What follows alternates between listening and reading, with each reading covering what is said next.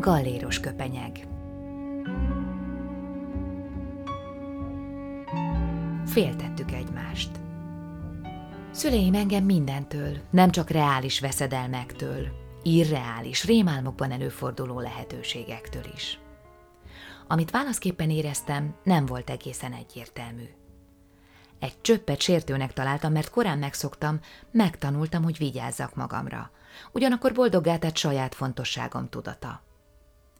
Varrógépünk nem volt, de még csak a közelébe se engedtek, s nagylánykoromba se tanítottak meg a használatára anyám egyik osztálytársa miatt, aki a varrótan folyamon nem kapta el az ujját idejében, s ráhajtotta a kezére a gép tűjét.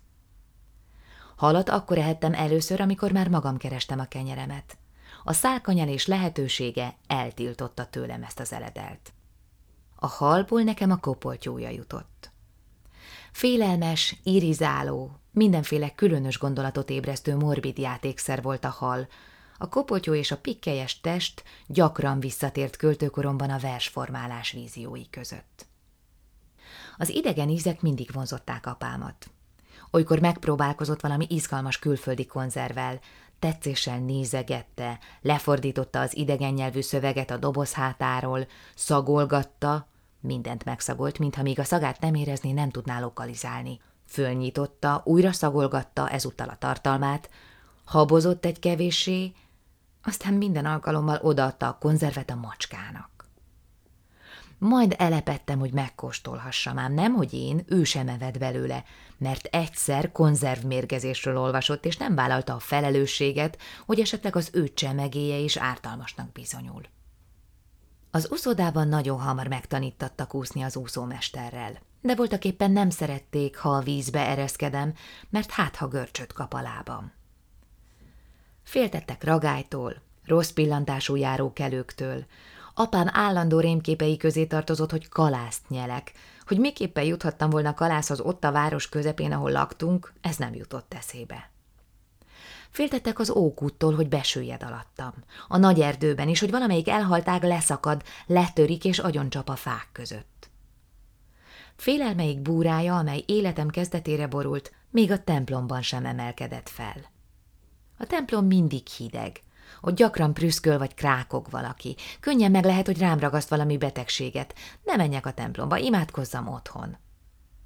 A szűkölés attól a konkrét, vagy számukra is megfogalmazhatatlan, képzelt valamitől intenzívebb volt, mint bizalmuk a templomban különösképpen jelenlevő Istenben. Én nem féltettem magamat. Még csak gyáva se lettem, vagy ijedező. Bíztam bennük. Nem tudtam még csak elképzelni sem, hogy lehet valami, amit ne tudnának elhárítani felőlem. Amellett állandó rettegésük azért nem volt különösképpen terhes, mert tüstént átalakult, illetve megszűnt, mihelyt valóban okuk lett az aggodalomra. Ha csak ugyan baj volt, azonnal abba maradt a bekövetkezhető veszedelem latolgatása, s helyet adott valami bátor, ronthatatlan derűnek. Micsoda két mesebeli nátszár volt az én apám meg anyám. Csak akkor hajladoztak, ha szilárd volt a talaj, ha nem fújt a szél. S a rengő talajon katasztrófák és valóságos veszedelmek időszakaiban úgy álltak, olyan rendíthetetlenül, mint a hegyek. Sokszor voltam beteg, nagy beteg, és olykor válságos állapotban. S a betegség gyermekkorom legfényesebb időszakai közé tartozott. Elveszve nagyágyuk közepén, lázasan, mégis elégedetten engedtem át magam a párnák nyugalmának. Az éjjeli szekrényem mindig megybefőtt piroslott ilyenkor. Oldalának karcsú ezüst kanál dőlt, mint egy unatkozó őrszem az őrbódé falának. Apám ujjainak citromszaga volt, ő csavarta ki a citromot a limonádéba, amit kedves ómódi szóval limonátának hívott, s mindig megkóstolt, mielőtt kezembe adott volna. Ha arra gondolok, mennyit voltam beteg gyerekkoromban, a bajhoz, a rosszul léthez nem élő fogalmak társulnak az emlékhez. Mese, nevetés, ágyban is játszható játék az anyámmal, s az éjjeli szekrény lámpája, amelynek főkötőt vart anyám, szabályos zöld főkötőt az ernyőjére, hogy azon át érje érzékeny szememet a fény. Én is aggódtam miattuk, csak nem olyasmiért, amit meg tudtam fogalmazni akkor vagy egy kisgyerek szemérmes szája szóba hozhatott volna egyáltalán. Nyugtalanított családunk furcsa képlete. Életük és életem előzményei. Anyám első férje, akit gyakran meglátogattunk, s akit mindig ágyban láttam, amint a hirtelen lucskosra váló, piros paszpolos hálóinget cserélgetik rajta élete utolsó szakaszában, fiatalon tüdőbajban halt meg szegény. A testvérem, aki a testvérem volt, de csak félig, anyám után, Anyám nagynénye, aki mihelyt elváltak, anyám első férjéhez ment feleségül, és így testvérbátyámnak nagy-nagynénye és mostohanya is lett egy személyben. Bonyolult, végzetet lehelő és elkomorító gondolatokat ébresztő figurák voltak, mint a görög mítoszok zavaros relációinak képviselői, mint az atreidák. A vallások különbözősége is aggasztott, anyám egyháza, amelynek nem élhetett a szentségeivel, mert református volt mind a két férje, s az lett mind a két gyereke is, és a saját sorsunk is, a kálvinistáké, akikkel a vallásháborúk korában rémes dolgok történtek. Hát, ha megismétlődik újra az üldözés. Az ősök, nagyszülők, dédszülők, egyéb rokonok, akikről gyakran hallottam, mert szívesen és hálával emlegették őket, ugyancsak nagy gondot okoztak nekem.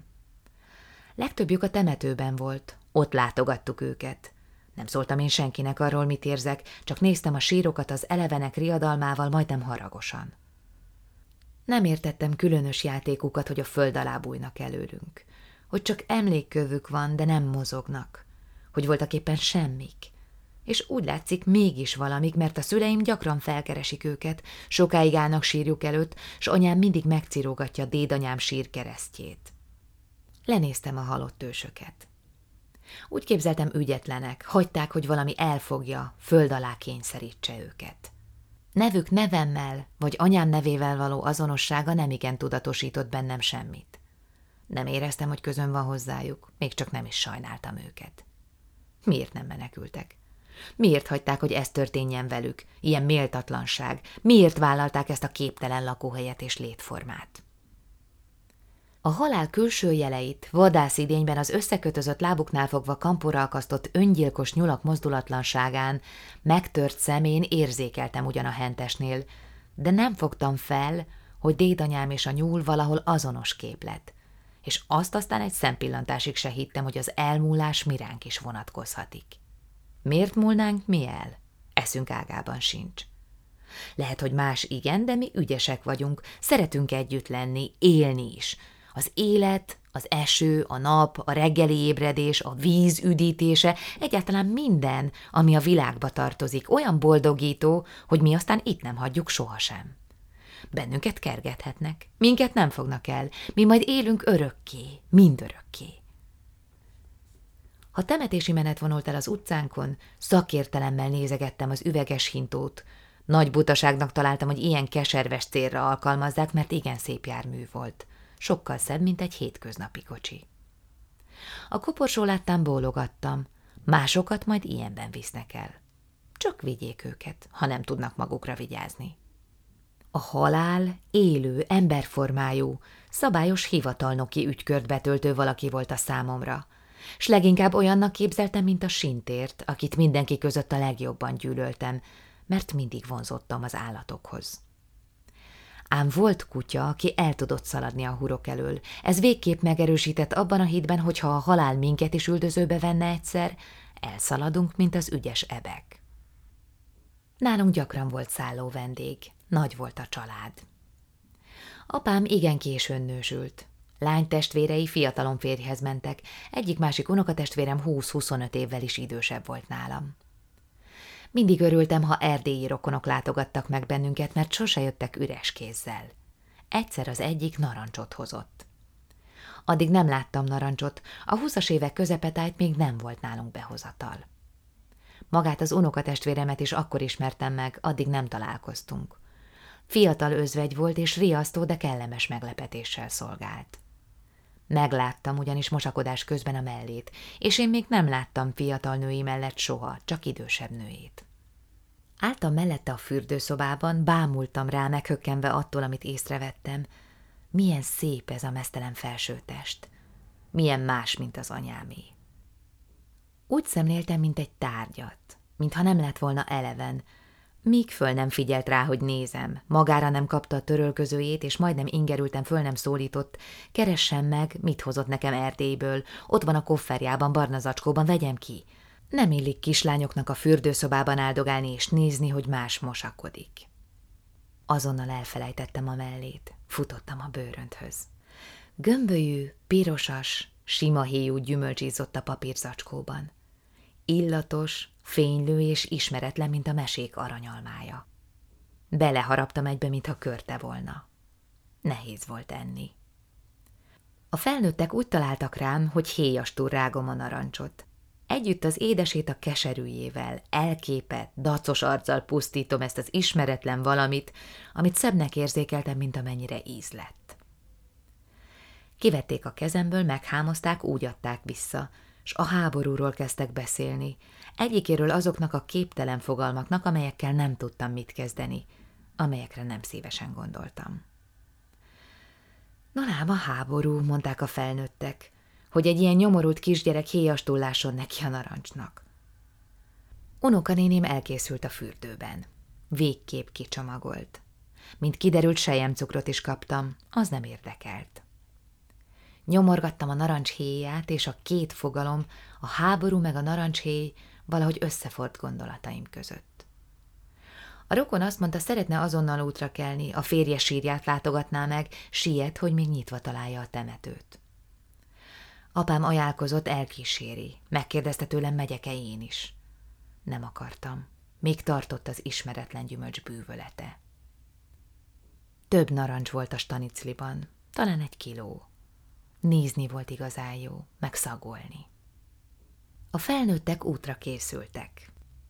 Tavasz lehetett, vagy ősz, mert apám kabátjához rögzült az emlék. Volt neki egy fekete galléros köpenyege. Ha megvolna, most divatos volna megint. Azt kapta fel. Aztán karon fogta az unokahúgát, és elindultak. Egy darabig kísértem őket. Ki a kapun, a fasorban is, ameddig a nekem engedélyezett, önállóan is bejárható terület határa engedte. Kötényem zsebét megtömtem narancsal. Mindkét kezemben is az volt. Néztem utánuk, ahogy mentek, unokatestvérem mesélt valamit, gesztikulált, apám csak ballagott mellette. Szél fújhatott, de meleg volt, mert a galéros köpenyeget nem gombolta be. A kabát kidagadt, két szárnyába belekapaszkodott a szél, apám fekete alakja olyan volt, mintha nem mozogna, nem láb vinni, hanem a levegő, csak sodródott a nyitott fekete köpenyekben egy kis sovány ember. És akkor történt velem valami. Sose jöttem rá miért, mitől, és miért éppen akkor. Bámultam utána, ahogy távolodott, és hirtelen megéreztem, hogy egyszer elveszítem örökre. Egyszer úgy fog elindulni a fekete szárnyak suhogásában, hogy nem fordul vissza, hogy nem jön meg soha többé, hogy ostobaság, amit kitaláltam az elfutásról meg a menekülésről, a halál van, kivéthetetlen, eljön érte, anyámért is, értem is, és egyszer mind ott leszünk majd abban az érthetetlennek és felháborítónak érzett sírban, virág felettünk, a nevünk kőbevésve, és épp úgy nem fogunk tudni válaszolni és jelet adni egy felettünk álló kisgyereknek, mint ahogy nekem nem tudnak szólni az ősök.